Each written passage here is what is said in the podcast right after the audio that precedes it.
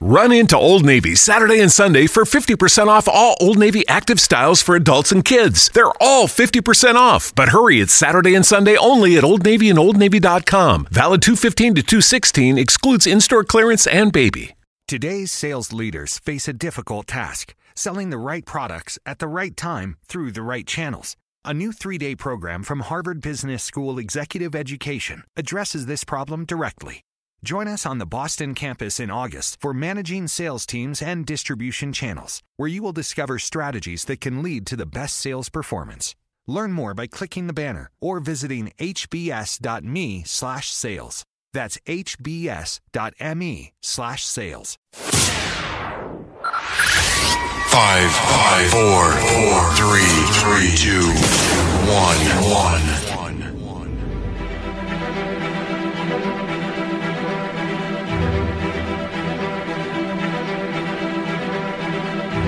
When I had come down this hill, I had seen this creature cross the road. They would have ripped my locked door from my truck, extracted me from my vehicle, and there wouldn't have been a damn thing I could have done about it.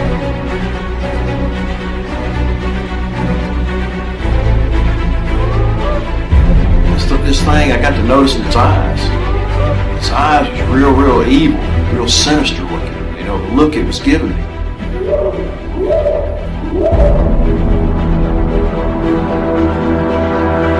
What are you reporting? Jesus Christ, you bet. Sheriff? Yeah. Hello? Get somebody out here. What's going on now, sir? That son of a bitch is about six foot nine, I don't know. Do you see him now, sir? Yes, I'm looking right at him. Uh-oh.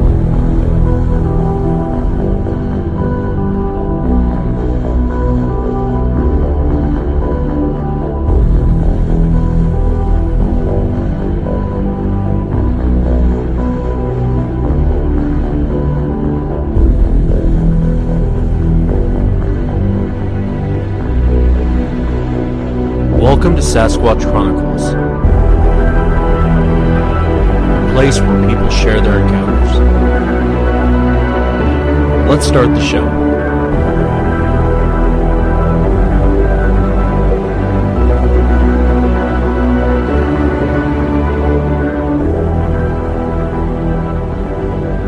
Welcome to the show, everyone. Thanks for being here tonight. Sunday night, what a night. Uh, law enforcement night is what it is. I'll be bringing Dan on, who is a uh, current law enforcement officer, and he had shared with me a trail cam video that was taken, and it's a very interesting video. We'll, we'll discuss it tonight. If you get a chance, go to sasquatch chronicles dot com, uh, and it will be underneath this episode. I'll post the video, but it's a very interesting uh, trail cam video, and he kind of explains, you know, the videos, they only go for five or ten seconds long. Uh, because they're trying to catch drug runners coming through the area, and they don't want to ha- spend time having guys go out there every week, replace S D cards. Uh, so they leave them up, have them run short. But it's very interesting. It, it, um, it, it when I look at it, some people might disagree. It kind of has an orangutan type look to it. Uh, but it had thrown the, the trail cam off the tree, and then it appears to be burying it with leaves. I mean, it's not concrete evidence by any means, but it's very interesting to look at. And he'll also be sharing with us uh, some of his encounters. I'll also be welcoming uh, Ryan to the show. Ryan is a former law enforcement officer. And, you know, it, it was really interesting to speak with Ryan when him and I spoke um, on the phone. He was talking about when you call the police department and you say you've seen Bigfoot or a U F O, what used to happen back then. Uh, you'll want to stay tuned for that. It's very, very interesting. If you've had an encounter and you'd like to be on the show, shoot me an email. My email address is wes at sasquatch chronicles dot com. And again, if you get a chance, check out the website, sasquatch chronicles dot com. Right around the beginning of September, uh, we'll have merchandise up on the website. Uh, beanies, baseball tees, t-shirts, uh, all kinds of cool stuff. Uh, so if you get a chance, check that out. I'll, I'll let you know as soon as it becomes available. Pick yourself up something nice. Uh, it's great gear. I wear it. I actually wear it all the time. And it's not just because my laundry's not done. Uh, it's uh, I actually enjoy the gear. Uh, and so if you get a chance, check that out right around September first. let's jump into it tonight. I want to welcome uh, Ryan to the show. Ryan, thanks for coming on, brother. Sure, man. Looking forward to it. And if you would, uh, you know, I know you've had um, you're a truck driver and, uh, you, you know, ex-military, you know, uh, you've been in law enforcement. You've done a lot of different things throughout your life. Having kind of a logical, I hate to say logical type career, uh, what got you interested in into uh, Sasquatch? Well, it's uh, been a hobby of mine since I was a kid, in fact. Uh, I'm not really sure what started me. It might have been the legend of Boggy Creek when I was quite small. Uh, sold that to drive-in with my mother. I remember being terrified by it. And, of course, there was In Search Of. And I've just had an interest in it most of my life, as well as other things of that nature, the paranormal and whatnot. As I've gotten older here, it's become more of an obsession since I've gotten to know other people interested in it. I've actually gone out and done some research in the field. And tell us about your tell us about your experiences going out there in the field. I know I'm going to be playing a roar you sent me here that you captured out there in Arizona, but if you would, just kind of talk about some of your experiences out there. Well, uh, like I said, I pretty recently got to go out with uh, a fellow that invited me to go out. He has a research group in the Arizona Mogollon Rim area, and met him online three, four years ago. He invited me out with him to check out a what he said was a hot spot, and it, it wound up being a hot spot. Some other researchers are, are in that area. It's the Tonto National Forest uh, near the Sitgreaves National Forest and the White River Apache area reservation of uh, the Mogollon Rim in Arizona. And it's a forested, rocky, mountainous area, unlike a lot of people believe Arizona is all desert and cactus. Uh, nothing like that. It's... Uh, It's very squatchy. I hate to use that term, but it is. I only went out with him a handful of times, and due to personal differences, I will no longer go out there with him. However, it is a good spot. Uh, my Our first night out, we got that audio that you're about to play. We found suspected foot, footprints. That was in uh, two thousand fourteen. We found some footprints. Uh, nothing worse casting because the ground's so hard and dry, but good seventeen, eighteen inch tracks going up a steep embankment with a uh, five foot spread. Uh, I was raised hunting. I used to be an avid hunter. I'm not anymore. I'm familiar with, with deer tracks and, and, and the normal sign of animals in the woods. And this was, this was something to bipedal for sure. Uh, that was earlier in the day. Uh, this guy that I was with, he had all the equipment. He had the parabolic gears, the recording equipment. He was kind of a, a technical guru. He was good with cameras. He'd been researching the area for quite a number of years. Later that night, the first night there, we set up the recording equipment. And before we got it started, I thought I heard in the distance a roar uh, or a yell, and it just didn't sound right to me. It sounded definitely abnormal, and I told him, hey, get that turned on. Let's. I heard something, and not even a few minutes later, it did it again. And it wasn't for a few days later after we listened to it, uh, cleaned up, and, and on a stereo that we realized what we had. Now, that was right about dark that night, and the rest of the night, we didn't hear that anymore. However, we did have some strange things happen. I had set up uh, jingle bells on the fishing line all around the camp perimeter earlier in the day. Uh, listening to the playback later the next day, we heard something playing with these jingle bells, uh, like something was just tinkering with them.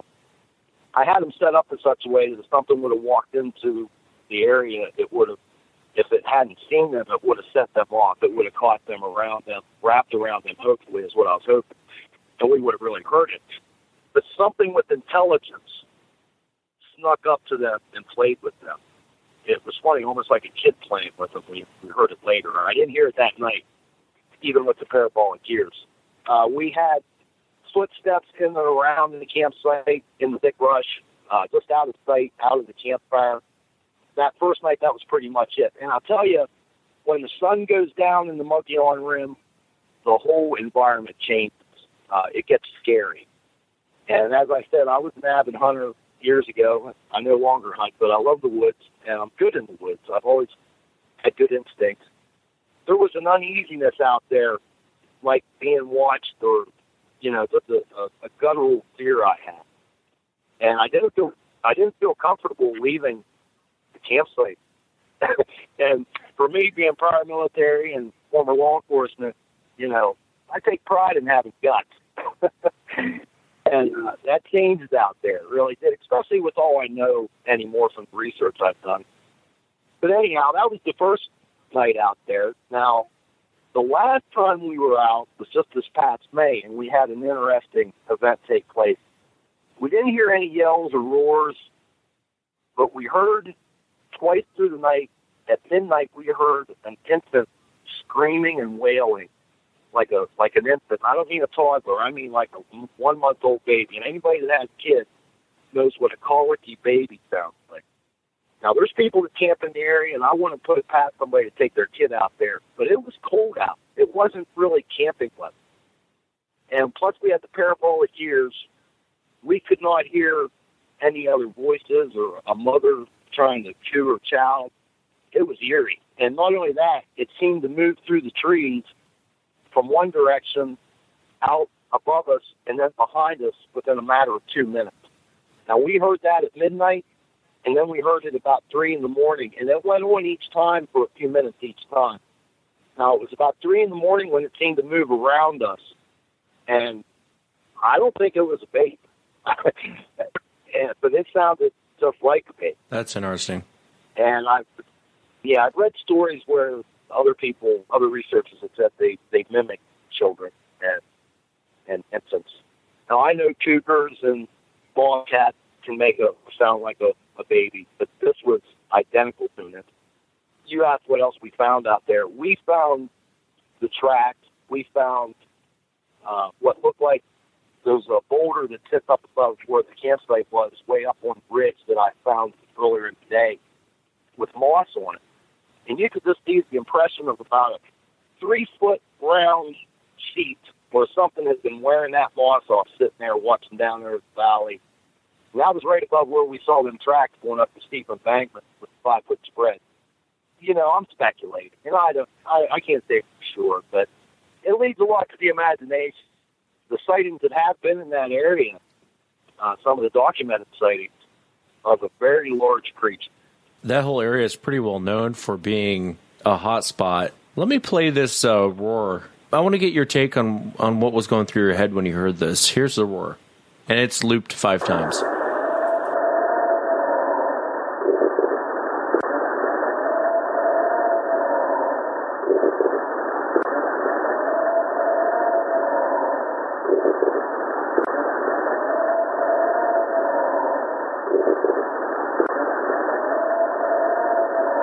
What was going through your mind when you heard that? When I first heard it, before we turned on the, the parabolic gear, like I said, we were just getting camp, or we were just getting set up to start recording. I heard it with my ear, and it was pretty far off, and I knew it was something odd, but I, I wasn't sure what I heard. And we turned on the recorder, and we got it the second time it did it. And it wasn't for a few days after when he had listened to it on his equipment at home, and then he sent it to me, and I put earbuds on and really got a good listen to it. And it sounded to me, at that time, I, my jaw about hit the floor, because at first it sounds like a person starting to yell, but then it gets so deep at the end of it that there's, to me, there's no way a man could do that. Somebody with very large lung capacity, you know, I, I can't say for sure what it is, but I can say I don't believe it's a, a human, and uh, I know it's not a bear.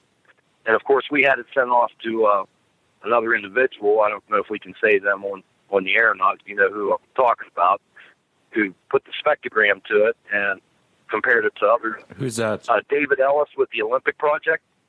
Oh, yeah, David. Yeah, David's really good. That's who I send my stuff to, is David Ellis well, over at the Olympic Project. Well, that's who looped that and cleaned it up uh, the second time. Now, the guy... was the guy that I was going out there with, he did it with his equipment, but he wasn't convinced of anything. It, I talked to a mutual friend of David Ellis's that's friends with me on Facebook, and her name's Julie. She sent it on to David Ellis, and then he gave it the works. He put the spectrogram to it and compared it to other known animals. And, well, you read the email I sent you that he sent me. He felt that it definitely was of interest, and it matched other suspected Sasquatch sounds that they had on file. And it didn't match up to any known animals in a spectrogram way. And I'm not a, a spectrogram guy. I really don't know much about all that as far as the decibels and where it's at. But yeah, basically what he's saying is if there's like a bear, a bear has a certain signature, a wolf has a certain signature, and he's got a library of all the animals, he'll come back and tell you, yeah, that was a bear, that was a wolf, or he'll come back and tell you he doesn't know. But he actually uses a library of sounds. Right, exactly. And he sent me that information, and I reviewed it. I was happy with it. I know it's not concrete evidence, but to me it is. And, uh, you know, being my first night out with some, with a real researcher, I, you know, uh, I was happy with it. So I thought your listeners would like it. Yeah, no, I, I hope they do. Uh, I enjoyed listening to it. Why do you think they're in the area? Why do you think that they're in that particular area? Well, my personal opinion on it, and though I just recently got to go to the field, I've been into this subject for a long time, and I've read a lot about it, and I've listened to a lot of eyewitness encounters, even before I started listening to your show. And my guess is that there's a lot of them, and they're everywhere. And I think there's different types. And uh, looking back in hindsight, as a kid growing up hunting in western Pennsylvania, I look back on some incidents that happened at that time that I didn't know at the time was Sasquatch activity, and I think now they were. Uh, everything from stick structures to the voices you can't make out just over the, the ridge line and areas I hunted in for years that I knew everybody that hunted there. I, usually when there was people down the ridge or at the hunting camp and I was up on the mountain, you could hear what they were saying. Uh, so I've had that happen a few times. Marvelous, fantastic stick structures where logs were balanced on each other and saplings were twisted together and, and bent over. I remember coming across that a few times as a younger as a younger man, thinking, how did somebody do this? Now, there hasn't been men up here doing this, and, and I knew full well they didn't. Now, all these years later, knowing what I know, I just think they're everywhere, Wes, and, you know, a lot of places. And uh, anywhere that's thick, anywhere that provides good cover, uh, where it's not easily accessible by man, I think they're there. Yeah, I would tend to agree. I think there's a lot more of them out there than most people realize. A lot of researchers will tell you they think that there's a limited amount. I don't think there's a limited amount. And I don't think that, well, I got to be careful what I say there. I think if you if you go looking, you may end up finding them or finding evidence of them.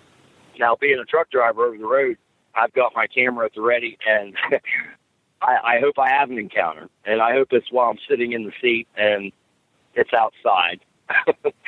um, yeah. But you know how it is. You, from what I hear, the sightings are usually when you you least expect it. But uh, well, I did want to add one thing that people might find interesting, and that's about the government and their knowledge. Now, you know, I was in law enforcement, and this was back in the early nineties, and I spent six years. It was a promising career, and I got tired of it and decided I didn't want to do it. But during that six-year tenure, Uh, I was a member of the Pennsylvania State Police, and I was a trooper.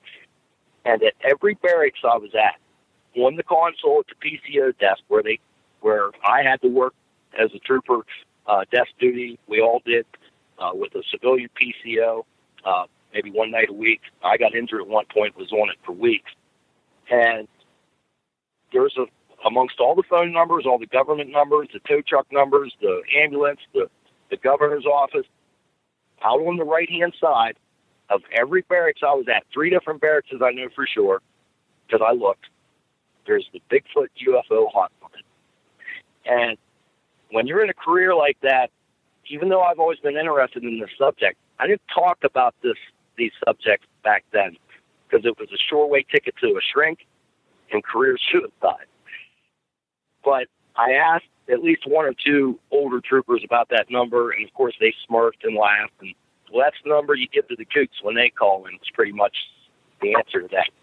I my curiosity got the best of me one night. I called the number, and sure enough, it was an automated recording asking me my name, my information, and a, a narrative of, of my account or, or whatever it is I was calling in for. Of course, I didn't have one, and I hung up on it. And later I used my credentials, and I called the phone company, and, of course, in the performance of duties, if you were investigating harassment calls or anything like that, you could get the phone company at that time to trace a number. And I had them research the number, and it went, if memory serves me right, it's been thirty years, it went either to the Department of Agriculture or the Department of the Interior in Washington, D C Wow, that's interesting. Yes, and now, is that number still at all them barracks? My guess is it is. Now, with the Internet and things have changed, it's been thirty years, I'm sure their whole systems have changed. But that number was at at least three barracks, so that tells me it was at all of them. And there was a barracks per county, every county in Pennsylvania. So, uh, yeah, I, I've always found that intriguing, and that's just a little more evidence to me that the government knows what's going on. Yeah, I have no doubt that they do. I agree with you one hundred percent. Anyhow, I thought you guys would like hearing about that. Yeah, no, I appreciate you sharing that with us. You know, that's something to where you don't hear that too often, but it doesn't shock me, really, to be honest with you. It, it doesn't shock me. I mean, I've talked to tribal police on uh, reservations, and whenever there's strange U F O or or uh, Sasquatch related, they have a special number. They've told me they have a special number to call, and then those people deal with it. But if you ask them who it is, no one seems to know who it is. Uh, that's not that's not the first time I've heard that. It's mainly on the tribal lands I've heard that before. Right, right. But uh, that's pretty much it for me. I'm uh, the older I get, the more of an obsession it becomes for me. You know, I have my page on Facebook, and I'm trying to work on a website right now. I can get the money up to do that, and uh, I'm just. I'm very intrigued by it. I, I love it. It's a hobby, and uh, I hope to get out there more sometime. What's your Facebook page? Well, I have a group called Club of Secrets. In fact, you're you're on there. You just don't look at it. I cover everything, everything from Bigfoot to the parent, paranormal and government conspiracies. Uh, just a, a hobby of mine. And is it open? Can anyone go check it out, or do you got to join? It's a, it's a closed group, and uh, if you're a member, you can add anybody. Uh, you're on there. You're you're an added member, so yeah. Just look it up under my name, Club of Secrets. It's uh, it's a closed group. Yeah, you have to be added. Yeah, no, I appreciate it, and I appreciate you coming on, Ryan. I know you're driving right now, and you're busy. I appreciate you taking the time out of your day to come on the show and, and share the sound with us and share the experiences. Thank you so much. Well, thank you. I appreciate your show and all the, the witnesses that call in. I love it. It's uh, it's very worthwhile, and, and you, you do us all a service. Thank you. Thanks, brother. All right, man. Take it easy. Next up on the show, I want to welcome uh, Dan. Uh, Dan is in law enforcement, so if you hear the radio in the background, he's actually uh, multitasking at the moment. So if you need to break away, Dan, just let me know. Obviously, it's more important than our conversation uh, if some emergency should come up.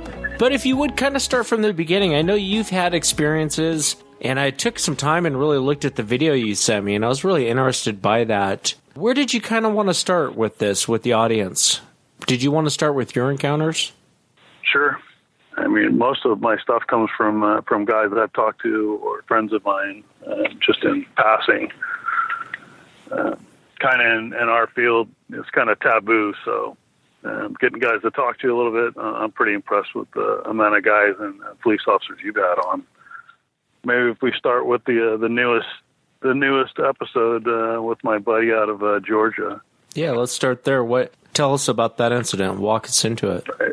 So in a nutshell, you know, I'm, people know that I I I believe in Bigfoot, et cetera. So every once in a while I get, uh, you know, a post or a Bigfoot shows up on my Facebook or something like that. And I've known this guy for like thirty years. Well, he, he hits me up on the phone and he says, hey, what's up with the Facebook uh, thing? Is that a joke about Bigfoot?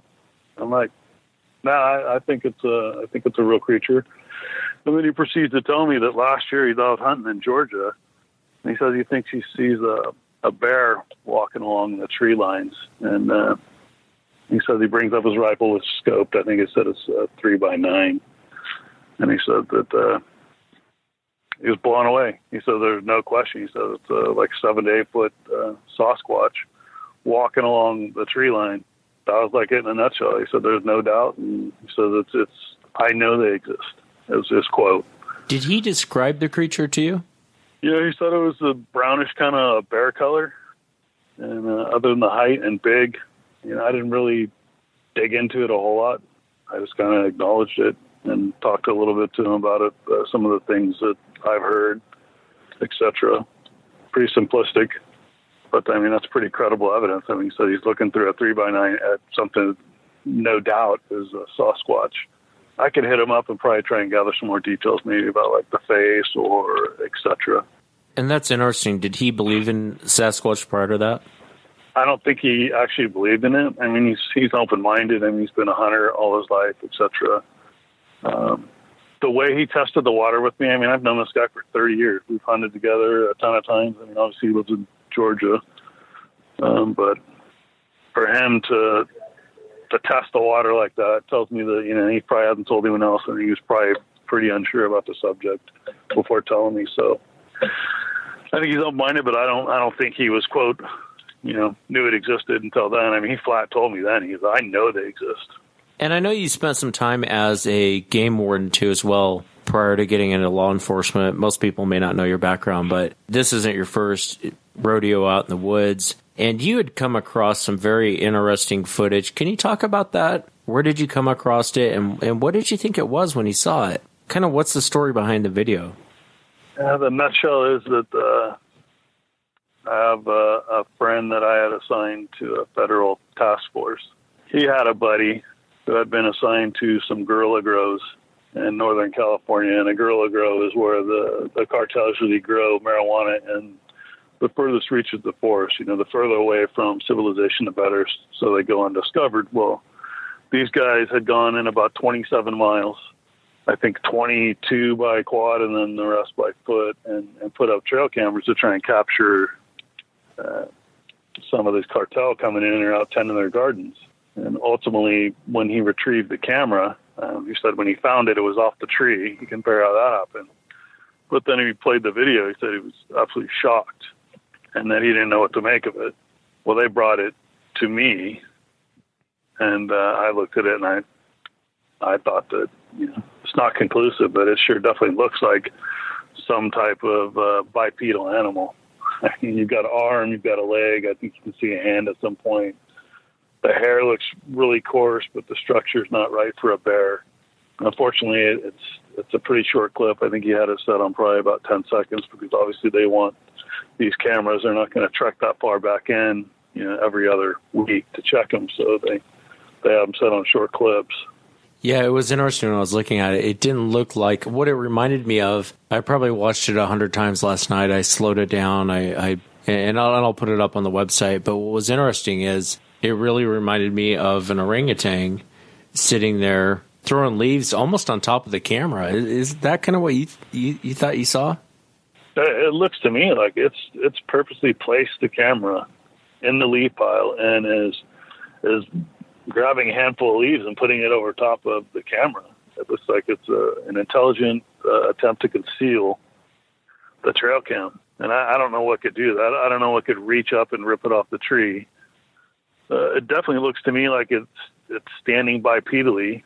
The structure of the arm, et cetera, doesn't look anything like a bear to me. I mean, it's just the bend is wrong. Yeah, the bend is wrong. The color's wrong. The hair's wrong. And if that's a suit, that's one hell of a suit. Yeah, exactly. I mean, I, I tried to slow it down a little bit, but it looks like the, the hair uh, thins out in the abdominal region and uh, is, is pretty uniform throughout the arm, but kind of like a, a coarse. Uh, were you able to see the hand at, or the thumb at one point? I did. Yeah. Does that look like a hand to you? Yeah. It did. It did. It definitely looked like a hand. Remind me of a orangutan, really. Is remind me of a orangutan. You know, orangutans have hands very similar to ours, and that's really right. What I thought when I first saw it. I was like, "Well, that's kind of weird." But then you hear about where it's at, and you're like, "I don't think a orangutan's going to survive out there."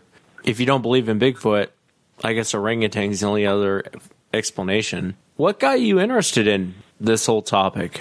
What really piqued your your interest in it? I'd have to say it goes probably way back to the Patterson, the Patty film. Um, as a kid, I mean, seeing that, and then being that you know, lifetime hunter, fisher, et cetera.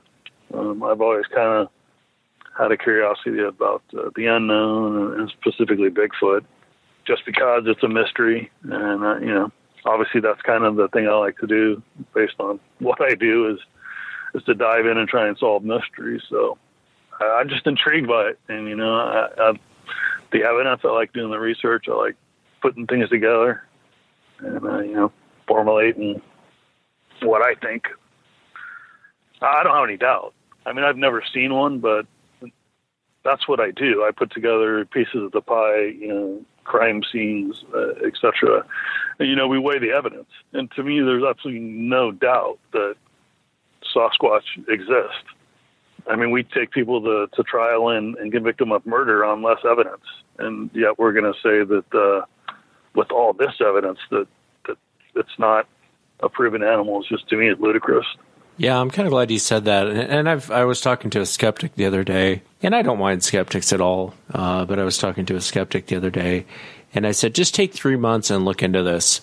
And if after three months you're convinced this is all B S, I'll accept what you have to say. But just take three months, give it an honest shake, and go out there, look at some of these track casts, listen to some of the eyewitnesses, and come back and tell me what you think. And after three months, he came back and he said, you know what, I, I think it probably exists now. He goes, I thought it was a joke before, but I didn't realize the amount of evidence that is actually out there. And I know you yourself have heard uh, tree knocks and footsteps, and if, if, you know, you've experienced the fear. Was that when you were out hunting? No, I was actually, I had gone on a, an expedition with a, a group, and uh, the first night I was there, the or two two foot, just two, but big, wide stride, heavy footsteps outside the tent. And I mean, it, I can't say for sure what it was, but I mean, you know, we're we're humans. We know what people sound like. We know what bipedal sounds like when we walk, and you know, especially hunters. That's You know, we gauge animals with what's coming, you know. It's how you tell for the most part by listening to the pattern of the step or et cetera. And it was obviously, to me, something big, heavy, and bipedal. Later that morning or in the next morning, I went out there and there were two uh, big impressions, but it only looked like the heel was there. Uh, no toes, nothing else discernible. And the next night was a massive tree knock. I mean, it sounded like... Uh, You know, Will Clark had let loose on a tree. Yeah, it was just insane. I mean, I've never, I've, I've heard a lot of people, you know, hit trees. I've hit trees with, with something, but I've never heard anything like that. I mean, it was a massive crack, and then there was a, a secondary, probably a hundred yards away. That was a, it seemed like to be a reply to that. We had gone out on a, a night hike, and three of us had broken away from the uh, the group, and uh, I'm. pretty confident in the woods. I mean, I've been out at night many a time, going to my, you know, tree stand at O Dark thirty. That doesn't really faze me. Um, and I've been in a lot of uh, hairy situations. I mean, I've I've been doing search warrants in the house with homicide suspects with the SWAT team, and uh, I've never experienced fear like that. I had to do combat breathing to reel myself in, and I have no idea. I mean, I was just walking through the forest. Everything was cool. We're just looking around, and then all of a sudden, just this overwhelming fear. I mean, I wanted to run. I've never experienced anything like that in my life. Honestly, until I listened to your show and started listening to people describe that over and over again, I, I didn't put two and two together. I just kind of thought, you know, I freaked myself out. But after listening to to you and other people talk about it, it started making sense as as to why. And it was just crazy. Insane fear for no reason. Yeah, and that fear is really hard to describe to someone that hasn't experienced it. You know, I've had guys on the show uh, that have been in combat and had, you know, bullets flying past their head, and they say the fear that they experienced, what you're talking about, uh, Dan, is, is compare compare that to battle. They'll take shots flying over their head any day of the week and twice on Sunday compared to what they experienced. And I've been trying to look into that and try and figure out what is causing that, what is causing this deep, scary fear to hit us, because you hear a lot of people experience that. I mean, I've had some of the biggest, baddest guys on the planet on the show, and they'll break down in tears because they were out there, they had overwhelming fear, they couldn't explain it, and all they wanted to do is run. And I don't think a lot of these guys, I don't think they've ever run from anything ever in their life. Yeah, I don't. I've, I've been a SWAT team for sixteen years. I've done many and many entries for bad guys. I've, I've been shot at. I've had rounds fly past my head. Nothing even close. I mean, not combat. I'm not, I mean, those, what those guys do in combat is totally different. I mean, I can't even imagine that, but I've been in the, uh, the oh shit moments numerous times in my life, and nothing even close to that. I mean, yeah, I was scared when, when rounds are flying by and stuff. I was definitely concerned, but it wasn't like this. I just want to get up and run. Not even close. What happened to your dad? He was, uh, He was up around Silver Lake, which is the El Dorado National Forest off Highway eighty-eight, and uh, he's a lifetime hunter fisher. That's that's where I got it from. I mean, he spent hours and hours in the woods, um, and he's one of those old school guys. I mean, I've I've never seen him really be afraid of anything. But he told me he was walking down a trail at night. I don't know if he was going to take a leak or what he was going to do, um, but he said something in the middle of the trail. He said he could see a big shadow, and he said it made, he made the noise, and he more like a, ooh, ooh. He said it did that twice at him, and he said he felt it shake his, uh, his insides. He said it scared the absolute crap out of him, and he turned and burned. He said he ran, ran away. He said he didn't, he didn't know what it was, had no idea. Um, he wasn't closed-minded. Um, We talked about, you know, possibility of Sasquatch or whatever. I mean, he'd never confirm or anything like that. But he's like, I don't know what it was, but it's something I've never experienced before. He said it scared me. And uh, he was armed at the time. He had, I know he had a gun on his hip, et cetera. And they're hunting. And for him to turn a burn, I mean, that's quite a bit. Yeah, that is quite a bit. And I've always wondered about that grunting, too. I'm starting to think that grunting sound is more or less a uh, I'm here. Not necessarily an aggressive type, even though it feels aggressive when when they do it. Uh, but I'm starting to think maybe that's not so much aggressive, more like I'm here, you're there, uh, we recognize each other. And, and again, I could be completely wrong, but just from listening to witnesses, that's that's the first thing I have started to realize a little bit with that grunting. Um, you had a friend of yours uh, who's also in law enforcement that had a gold claim. What what happened with that? So they're in the uh, they're up in Trinity. He was up there for a while as an officer. Um, and he was working a claim. That's one of his hobbies. So I guess they were seven to ten miles back into to some area. And they were working a, uh, a pool. And he said the pool was pretty deep and it had a big rock overhang. He said they had experienced some screams that, that they'd never heard anything like it before. He said he could feel it. But he said they chalked it up to, you know, kids or they didn't know. He just said they didn't really concern themselves, went on doing their job. And he said he was um, underwater working the dredge. And he said that a big boulder came bombing down into the pool. Obviously, when it when it hit the water, it got his attention. He said he saw it come floating down. He said it was it was pretty good size, like basketball size. And he said it was probably thrown thirty feet away from the ledge. Um I don't think he really believes in Sasquatch. I mean, I think he just kind of doesn't really think about it. But I kind of started mapping it out to him. I'm like, you know, hey, you're you're seven to ten miles in from nowhere. What what are some kids going to be doing out there? You haven't seen anyone for days. You hear screams beforehand, and then you have a massive boulder. I don't know how much something like that would weigh, but, you know, flies thirty feet off of the, the overhang out into the area we're at and hits the water. But, uh, I mean, it could be someone back in there playing games, but for to me, I mean, that kind of points in one direction. And that's an interesting encounter, too, because you hear that a lot. I just ha- had a encounter sent to me, these guys going down a river, and they were getting basketball-sized rocks thrown at them. So he decided to start up the, the, the boat, take off, and the creature stepped out and chased them. And he said, you know, we were doing like thirty miles an hour down this river, and this, and it was following us on the shoreline, no problem keeping up with us. And so it's scary, man. Some of the things that they do is uh, terrifying. I wanted to ask you about your friend out there in California, and he was telling you about an encounter he had when he was riding his motorcycle. Yeah.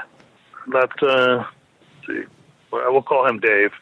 So Dave also is in uh, law enforcement, and I guess he was around twelve years old in the Quincy area.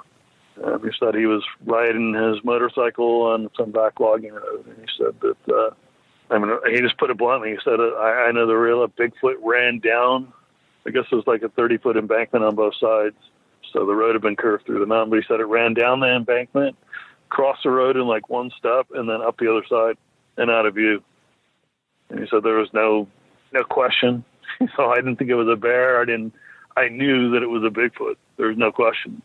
Yeah, and and usually that's how some of these encounters happen. They're usually really quick like that, but they are life changing. Have you? Do you work rural areas?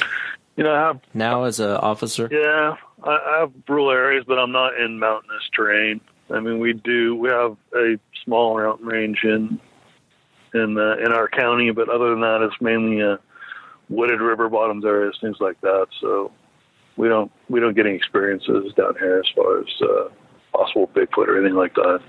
When you were a game warden, did you ever come across anything strange? I um, came across a lot of stuff strange, but uh, as far as Bigfoot, I, I would say the only thing that I ever really investigated that gave me some pause was that one time I, I took where a horse had been killed. Um, they were thinking a mountain lion, but man, it was a, a big horse. They moved it before I got there, so I didn't get a chance to see it, but just, uh, I don't know. I, I guess it's possible a mountain lion can take down a horse. I'm sure they can, but just didn't seem right to me. Other than that, uh, yeah, lots of crazy stuff, but nothing, you know, I never heard anyone talk about Bigfoot. I actually, I think the wardens, you know, to be truthfully, I think they're still, uh, Still, they don't want to talk about it. It's still taboo amongst them because I still hunt with the, a lot of my game warden buddies, and you know I still catch a lot of flack from them uh, about Bigfoot. And you would think that those guys that are out there enough uh, would experience stuff or, or be more open minded, but I think it's maybe it's got a, a taboo within the agency, and so they're afraid to talk about it if they do have an experience. Yeah, being in law enforcement, why do you think it, it's so taboo? You know, sometimes I'll talk to police officers. Um, One that comes to mind is the Georgia uh, cast that was taken by the cop. And he was so bent out of shape going out there, he thought these people were crazy. He, they were talking about monkeys uh, banging on their home. He was, and he was just irritated going out there every time until he actually decided to start taking a look around. And he's one that casted the Elkins Creek cast. It's one of the most famous casts out there because it has dermal ridges in it. Um, but prior to that, it was taboo. It was, you know, it was a pain in the butt. He didn't want to go out and have to deal with it. Why, why do you think that is? Yeah, I don't know.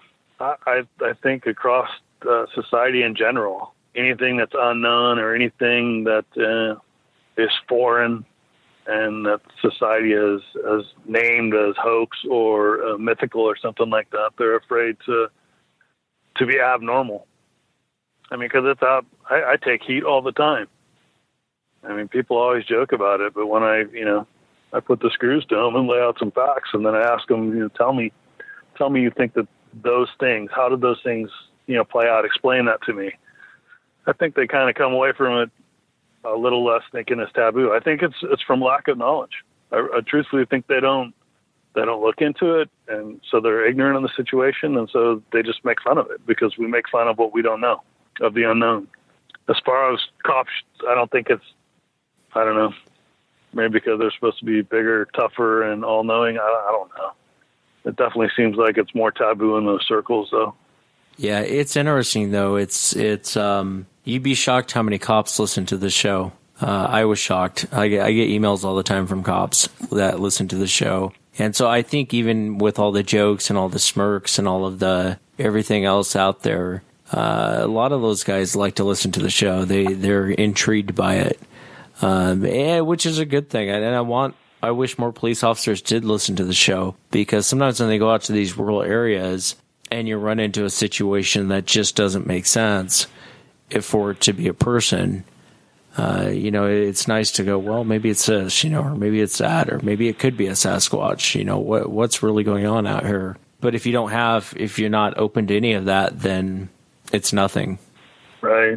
Trying to force a, you know, square peg, round hole. Yeah. out, when I was out on that, that one event, the, the night that I got freaked out, really scared, I saw a white light out there, and it, it was like a soft glow, and I, I still can't explain it. And so I don't know if it's tied at all these things. I have no idea. It was just really weird. It looked like they have basketball size, and it was like a really soft glow, like if someone had put a flashlight under a sheet or something like that. But there was no camps there, no no nothing. And I, I watched it for, for quite a while, and until I just, just like, well, I'm not walking over there. There's no way that's happening. So I just walked out. Just odd. Food for thought, I guess. Yeah, no, it is food for thought. It is something, that's the other thing, you know, Sasquatch aside, I think people run into those lights. And I always kind of thought B S on the lights until I seen them myself. And exactly how you describe them, Dan, is exactly what we saw. It's almost like a real soft, um, ambient, it's, it's a hard light to describe. It's not like a flashlight. It's not a, a it's not really a big bright light. I mean, it is a bright light, but it's not. You know what I mean? It's more ambient color and color. I don't know what those things are. The only advice I'd give you on those is I know Woody and I decided to chase one one night, and it ended up chasing us back, and there was more than one that chased us back. Um, and it scared the hell out of us. And, and to this day, I couldn't tell you what it was. It wasn't, um, you know, the size of a basketball, maybe soccer balls, something like that, uh, just kind of floating around out there. And I was in the same boat as you. There was no... There was no campers down there. There was no fires. There was no homes. It wasn't a car. Uh, it was just this round light just kind of chilling in the forest. And uh, it creeped me out. It really creeped me out. Yeah, I was I was concerned. I mean, I, I ran a bunch of stuff through my head thinking, all right, is this like some satanic cult out in the middle of the, you know, the forest here, and they're going to sacrifice someone? Or but right, I didn't yeah. I didn't see any movement around it other than just this this glow. It was just it was odd, weird. And I've been trying to look into those too, but it's hard to come up with information. Now, the night that you took off running, that you were in fear, was that the same night you saw the light? Yeah, I didn't I didn't run. I or you felt you felt like running. Yeah, I wanted to run. Yeah, I, I you know, but I knew that if you run, that's prey instinct. And I was, you know, I hadn't listened to your show yet, so I didn't know they were as, uh, as uh, could be as violent as they, they could be. But I definitely knew I didn't want to run. Um, so I just stayed in place until I could gather myself, which which took about a minute of combat breathing to, to pull it back in. But it was, uh, it was like nothing I've ever experienced. Well, hopefully other people come forward and talk about the lights too as well. You know, through through all your research and everything, and look, kind of looking into this, what, what do you think Sasquatch is, Dan? Ancient hominid? I, I don't know. I think it's been around for a long time. It, I mean, it just it dates too far back to to you know, be some spaceship teleporting creature or something. I think it's someone something indigenous here. Maybe came across the land bridge at some point. Maybe related to to Blackie. I don't know. I definitely think it's flesh and blood. Yeah, I tend to agree with you. It's so hard to say what, what it is, uh, but I tend to agree with you on, on that. You know, I think it's flesh and blood, and people need to be aware when they're out there because, you know, I, there's always been this, uh, for the longest time, ever since the Patterson-Gimlin film came out, I've noticed people would talk about them as being, you know, the friendly forest giant, and I can tell you that, that that's not always the case. Now, are they always godless killing machines ready to slaughter anyone they get their hands on? I don't believe that. But I think that if you do cross one uh, on a bad day, they, you know, just like a cougar, just like a bear, just like anything else, they're going to come and, and uh, teach you a lesson. Yeah, up until your show, I mean, I, I was of that mindset. You know, I never thought, you know, I thought they were big and, you know, ominous looking, but I never knew of the propensity for violence and things like that. I mean, obviously a wild animal, but, um, I'll tell you what, after listening to your show and some of the encounters, um, I definitely checked my six a whole lot more than I did before, and I'm thinking about upgrading my uh, my side cannon from a forty to something else. Not that I you know want to shoot one or even want to see one, but you know, I'll be honest, I'm I'm concerned. Yeah, I'm definitely going to be thinking about it when I'm when I'm out on my next uh, hunt. Well, stay in contact with me, will you? And, and let me know if you come across anything else strange. I mean, I, even if it's strange lights. I don't know how much time you have. I know you're working right now, and we can go into this another time. But when you're a game warden, Sasquatch-related or not, what's like the weirdest thing you ran into while you were out there? Probably not for for your podcast. I mean, if you want me to tell you what the strangest thing I actually ran into, I can tell you. But it's uh, there's a guy. This guy had hauled out a garbage can, filled it with styrofoam, drilled a hole in it, wedged it between his truck tire, and uh, and was proceeding to have at the uh, the garbage can hole. And was proceeding to do what? He was screwing the garbage can that was wedged between his tire and his oh, truck geez. Uh, fender flare. Wow. A lot of stuff crazy like that, you know. I, I was on a night flight one night, and I, uh, I'd gotten called away for a possible spotlighter, and when I returned to where I was sitting, uh, I parked, and there were some some wires going out from underneath my truck. So I thought, man, someone maybe someone put a bomb down here or something. Someone had put a butt plug there. So I don't know if I scared them off. They had pulled in there and took off when I was coming up the hill, but there was a butt plug that was still vibrating on the ground underneath my truck. And I'm out in the middle of sticks. My, most of the stuff is like weird stuff that's sexually uh, related. Uh, I did have an experience up in, uh, I was near an Indian Uh, burial ground, and we were doing a night flight as well, and uh, I started hearing things. You know, I was seeing uh, like shadows move from rock to rock. I kind of got freaked out on that. That one was a little creepy. I was thinking I was hearing like whispers and voices in distance. Uh, that was pretty freaky. You never know what you're going to run out there. I always tell people, you know, it's, uh, I think a lot of people, because I don't go too much into the paranormal on the show, they think I don't believe in it, but that's, that's anything beyond what I actually believe. I do believe that goes on. Mm-hmm. And I think it's sometimes in those areas, you know, beyond even just paranormal stuff, you run into crazy nut jobs. I mean, who, who, you know, screws a, a garbage can Uh, in the middle of the way, you know what I mean? That's automatic handcuffs, and let's do a drug test on you real quick and just see what, what's in your system. Yeah, I would imagine you run into some of those those types. And the other thing, too, is, you know, I've come across poachers in the woods, and I thought, thank God I'm not a game warden, because I kind of think these guys might kill a game warden if they come across one. So you just never know who you run into. And it's like I used to always tell my kids, the type of person you run into at one o'clock in the afternoon is completely different than the type of person you'll run into at one a.m., night and day, uh, for whatever reason. And so, you know, out there in the woods, you just never know what you're going to run into or what you're going to... That's a chess match. And, and I'll be honest, my time as a game warden was uh, much more airy than even, you know, my, my years on SWAT. The sniper, uh, you know, I've never done anything here that is as hinky as be a warden, because you're in the middle of the sticks at night. No one knows where you're at. Um, back in the old days, on I was down in Rancho Cucamonga, and uh, on the weekends and after five, I would talk to Sacramento, would be my dispatch. And so I would say, you know, fifty-three eleven, I'll be out with five subjects with uh, rifles at this location. And the dispatch would come back and say, uh, ten four, what county's that in? So you know there's no help. You know there's no cavalry. You're You're it. Yeah, you're on your own. Yeah. Yeah. So you, your officer safety and your ability to read people and, and figure out what's up, you know, you either evolve or you die.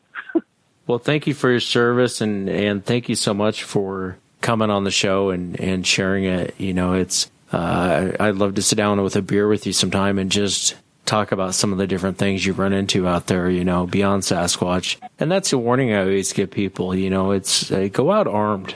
Just because you never know who you're going to run into, you never know what you're going to run into, especially out in those woods. And you're, and you know this firsthand. You're out there. You're on your own. I mean, most of the places I go, there is no cell phone service. There is no nine one one.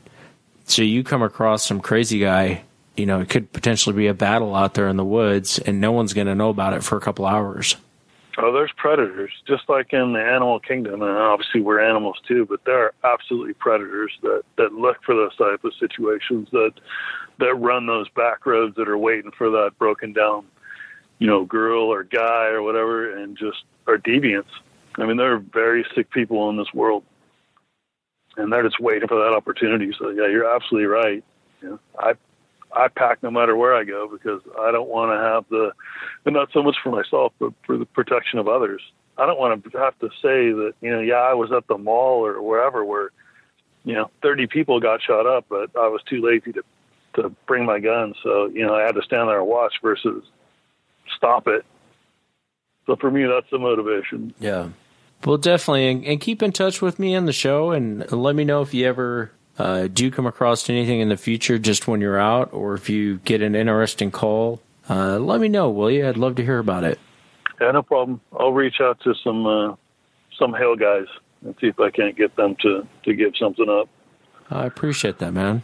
Thanks so much, Dan, for coming on. All right, Wes. And that's it for tonight, everyone. Remember, if you've had an encounter and you'd like to be on the show, shoot me an email, Wes at Sasquatch Chronicles dot com. Please go check out the website, become a member, Sasquatch Chronicles dot com. You get additional shows and look for merchandise right around the beginning of September. Have a good night, everyone. I'll see you next time.